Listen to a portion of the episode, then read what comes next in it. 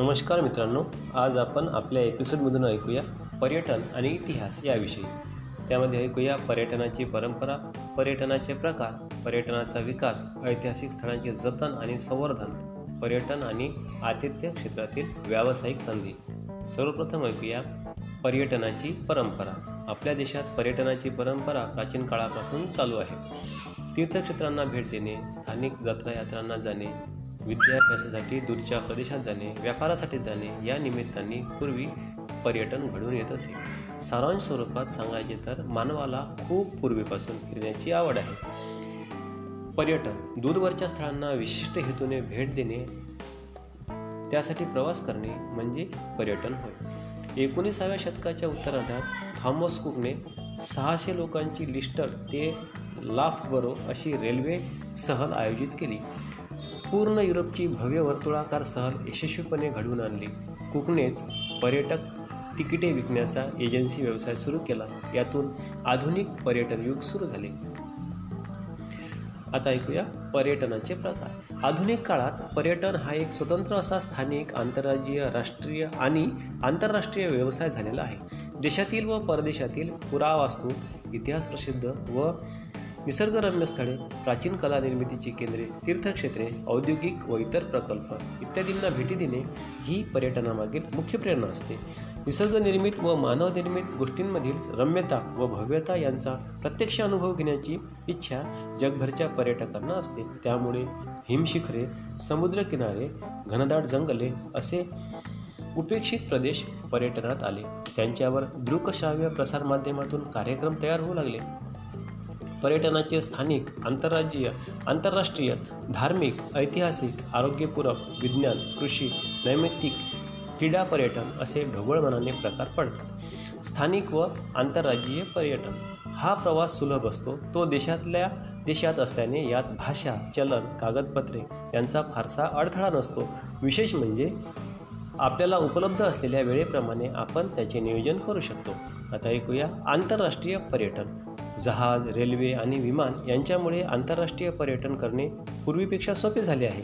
जहाजांमुळे समुद्रकिनाऱ्यांवरचे देश जोडले गेले. रेल्वेच्या रुळांनी युरोप जोडला आहे. विमानांनी जग जवळ आणले. आर्थिक उदारीकरणानंतर भारतातून परदेशात जाणाऱ्यांची आणि परदेशातून भारतात येणाऱ्यांची संख्या वाढली आहे. अभ्यास विरंगुळा स्थलदर्शन व्यावसायिक कामे बैठका करार मदार इत्यादी. चित्रपटांचे चित्रीकरण यासारख्या कामांसाठी देश विदेशात येणाऱ्या जाणाऱ्या पर्यटक पर्यटकांचे प्रमाण वाढले आहे. आता ऐकूया ऐतिहासिक पर्यटन. संपूर्ण जगभरातील हा एक महत्त्वाचा पर्यटन प्रकार आहे. लोकांचे इतिहासाच्या संदर्भातील कुतूहल लक्षात घेऊन ऐतिहासिक पर्यटन सहलींचे आयोजन केले जाते. महाराष्ट्रात छत्रपती शिवाजी महाराजांशी संबंधित असणाऱ्या किल्ल्यांवर दुर्ग अभ्यासक गोपाळ निळकंठ दांडेकर दुर्ग भ्रमण यात्रा आयोजित करत असत. भारतीय पातळीवर राजस्थानातील किल्ले महात्मा गांधी आणि आचार्य विनोबा भावे यांच्याशी संबंधित आश्रम अठराशे सत्तावन्नच्या स्वातंत्र्य लढ्याशी संबंधित स्थळे अशाही ऐतिहासिक ठिकाणच्या सहली आयोजित केल्या जातात. आता ऐकूया भौगोलिक पर्यटन. यात विविध भौगोलिक वैशिष्ट्ये निरीक्षणासाठी पर्यटन केले जाते. अभयारण्ये व्हॅली ऑफ फ्लॉवर्स उत्तराखंड समुद्रकिनारे भौगोलिक वैशिष्ट्यपूर्ण स्थळे उदाहरणार्थ लोणार सरोवर निघोज येथील रांजण खळगे इत्यादी. इत्यादींचा समावेश भौगोलिक पर्यटनात होतो. यातील अनेक स्थळांमधील निसर्गाचे अवलोकन करावे या इच्छेपोटी आणि कुतूहलापोटी अनेक पर्यटक तेथे जात असतात. आता ऐकूया आरोग्य पर्यटन याविषयी. भारतातील वैद्यकीय सेवा व सुविधा पाश्चात्याच्या मते स्वस्त व दर्जेदार आहेत. या कारणास्तव परदेशी लोक भारतात येऊ लागले आहेत. भारतात मुबलक सूर्यप्रकाश उपलब्ध असतो त्याचा लाभ घेण्यासाठी कितीतरी लोक भारतात येतात. योग शिक्षण आणि आयुर्वेदिक उपचारासाठी परदेशी पर्यटक भारतात येतात. आता ऐकूया कृषी पर्यटन. शहरी संस्कृतीत वाढलेल्या आणि कृषी जीवनाची माहिती नसलेल्यांसाठी कृषी पर्य पर्यटन हा प्रकार अलीकडच्या काळात झपाट्याने पुढे आला आहे. अलीकडे भारतीय शेतकरी दूरवरच्या कृषी संशोधन केंद्रे कृषी विद्यापीठे इस्रायलसारखे शेतीच्या क्षेत्रात अभिनव प्रयोगाद्वारे नवीन तंत्रज्ञान विकसित करणारे देश यासारख्या ठिकाणांना शेतीच्या आधुनिक तंत्रज्ञानाची माहिती करून घेण्यासाठी भेट देऊ लागले आहेत. आता ऐकूया क्रीडा पर्यटन याविषयी. क्रीडा पर्यटन हा विसाव्या शतकात उदयाला आलेला प्रकार आहे.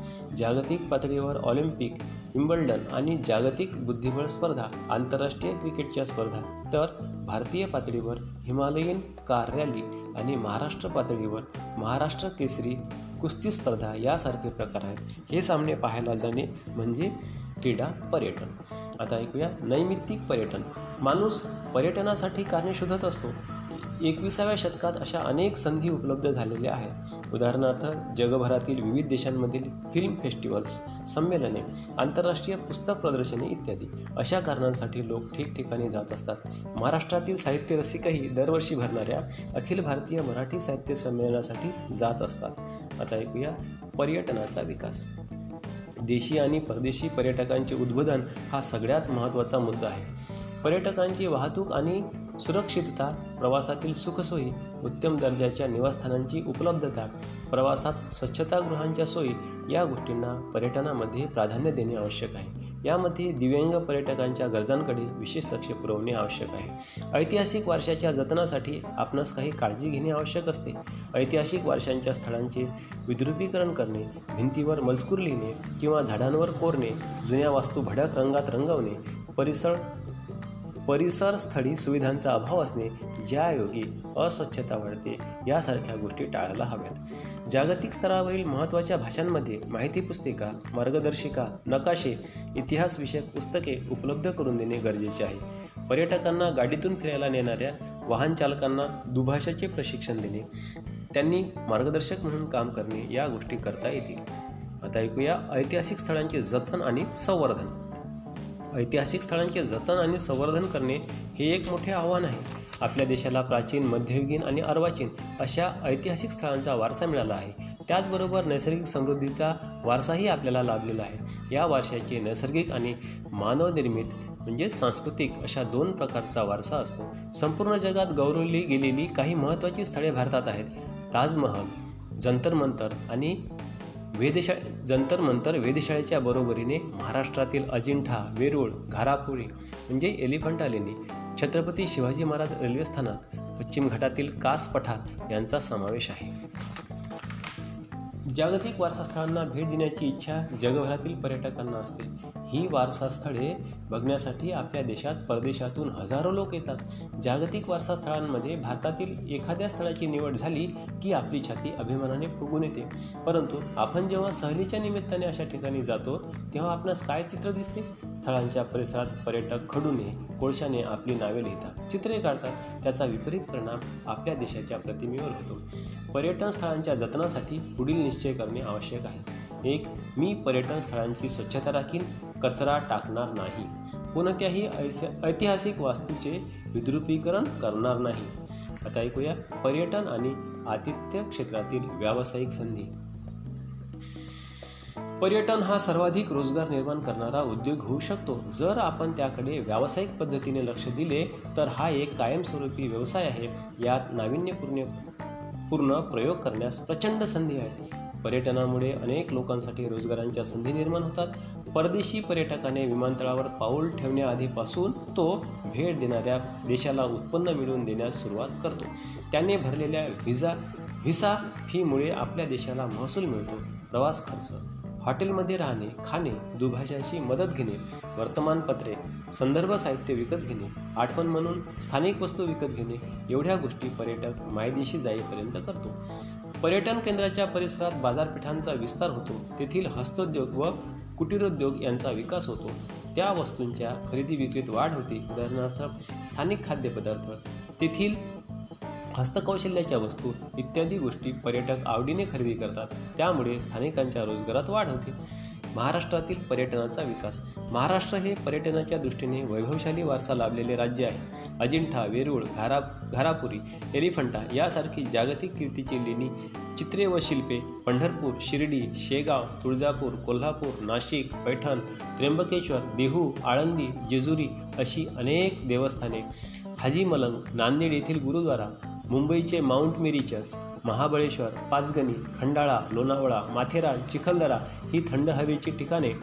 कोयनानगर जायकवाडी भाटघर चांदोली ही धरणे. दाजीपूर सागरेश्वर ताडोबा ही अभयारण्ये. ही महाराष्ट्रातील पर्यटन स्थळे महत्त्वाची आहेत. इसवी सन एकोणीसशे पंच्याहत्तरमध्ये महाराष्ट्र पर्यटन विकास महामंडळाची स्थापना करण्यात आली. त्यामुळे पर्यटन विकासाला चालना मिळाली आहे.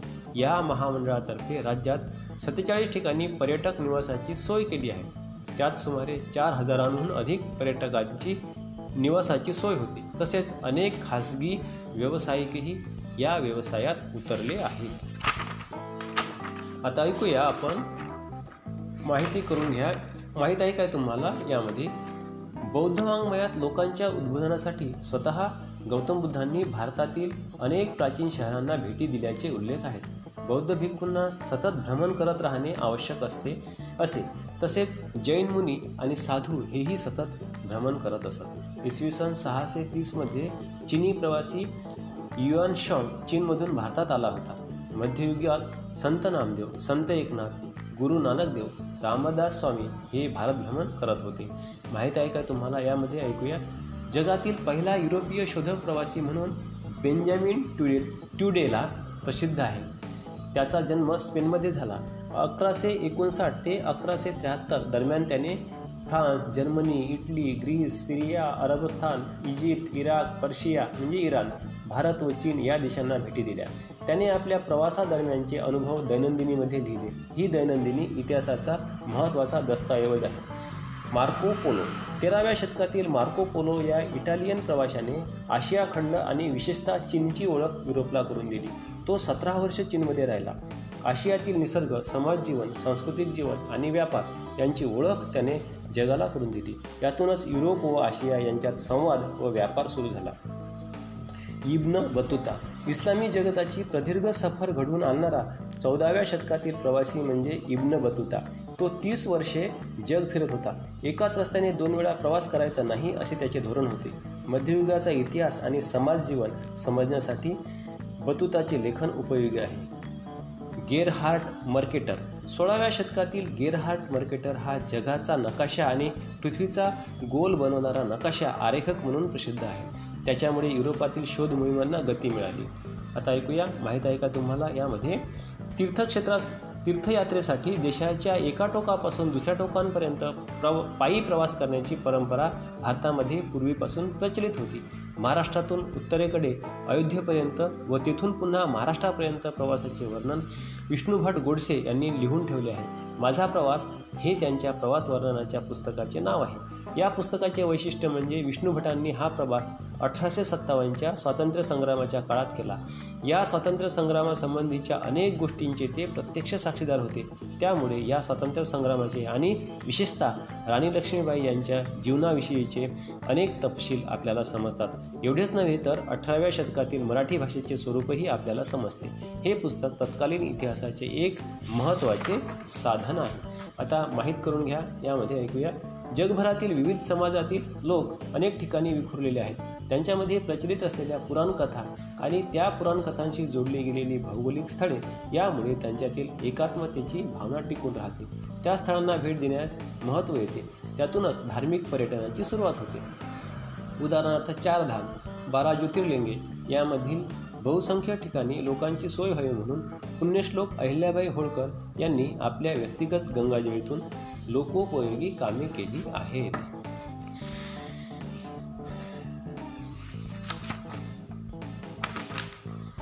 आता ऐकूया वारसा म्हणजे वारसा मुसाफिरी म्हणजे हेरिटेज वॉक ऐतिहासिक वारसा स्थळाला भेट देण्यासाठी जाणे याला हेरिटेज वॉक असे म्हणतात. जेथे इतिहास घडला तेथे प्रत्यक्ष जाऊन इतिहास जाणून घेणे ही अनुभूती हेरिटेज वॉकमध्ये येते. जगभर अशा प्रकारचे उप उपक्रम चालवले जातात. भारताला शेकडो वर्षांचा इतिहास आहे. भारतातील प्रत्येक राज्यात ऐतिहासिक स्थळे आहेत. यात प्राचीन मध्ययुगीन आणि आधुनिक स्थळे यांचा समावेश होतो. गुजरातमधील अहमदाबाद शहरात हेरिटेज वॉक प्रसिद्ध आहे. महाराष्ट्रात मुंबई पुणे इत्यादी शहरांमध्ये या उपक्रमांचे आयोजन केले जाते. यामुळे ऐतिहासिक वास्तू जतन करणे त्याची माहिती जमवणे आणि ती जगभर विविध माध्यमातून पोच पोहोचणे इत्यादी उपक्रम चालवले जातात. ऐतिहासिक व्यक्तींची निवासस्थाने ही सुद्धा ऐतिहासिक वारसा असतात. काही ठिकाणी अशा स्थळांवर नीलफलक लावण्याची पद्धत आहे. आता ऐकूया माहीत आहे का तुम्हाला? यामध्ये भारतातील पहिले आगळे वेगळे पुस्तकांचे गाव. महाबळेश्वर येथून जवळच असलेले भिलार हे निसर्गरम्य आणि स्ट्रॉबेरीचा गोडवा असलेले गाव. या पुस्तकाच्या गावामध्ये अनेक घरात पर्यटकांसाठीच पुस्तके आहेत. वाचन चळवळ वाढावी. मराठी भाषेतील नवे जुने लेखक संत साहित्य कथा कादंबरी कविता ललित चरित्रे आत्मचरित्रे स्त्री साहित्य क्रीडा बालसाहित्य यांच्या फुललेल्या बहारदार विश्वात तुम्ही वाचन आनंद घ्यावा यासाठी महाराष्ट्र शासनाने हा प्रकल्प राबवला आहे. आपण पर्यटनासाठी महाबळेश्वरला गेला तर भिलार गावाला म्हणजेच पुस्तकाच्या गावाला अवश्य भेट द्या. आता ऐकूया. माहीत आहे का तुम्हाला? यामध्येच महाबळेश्वर पाचगणी ही थंड हवेची ठिकाणे आहेत. या ठिकाणाला हजारो पर्यटक भेट देत असतात. तेथे मार्गदर्शक पर्यटकांना काही महत्त्वाच्या ठिकाणांची माहिती सांगतात. ती ठिकाणे दाखवतात. काही विशिष्ट ठिकाणी फोटोग्राफर फोटो काढून देतात. घोडेवाले घोड्यावरून फेरफटका मारून आणतात. घोडागाडीत फिरवतात. ही सर्व कामे तेथील स्थानिक लोक करतात. त्या कामातून त्यांना चांगला रोजगार मिळतो. म्हणजेच पर्यटन त्यांच्या उपजीविकेचे साधन ठरते. समजून घ्या. दर्जेदार शिक्षण संस्थांना भेट देणे एखाद्या स्थळाची स्थानिक संस्कृती इतिहास परंपरा आणि ऐतिहासिक स्मारकांना भेटी देणे तेथील लोकांनी मिळवलेले विविध क्षेत्रातील यश अभ्यासणे तसेच तेथील नृत्य संगीत महोत्सव यामध्ये भाग घेणे इत्यादी उद्देशांनी केलेले पर्यटन म्हणजे सांस्कृतिक पर्यटन. धन्यवाद.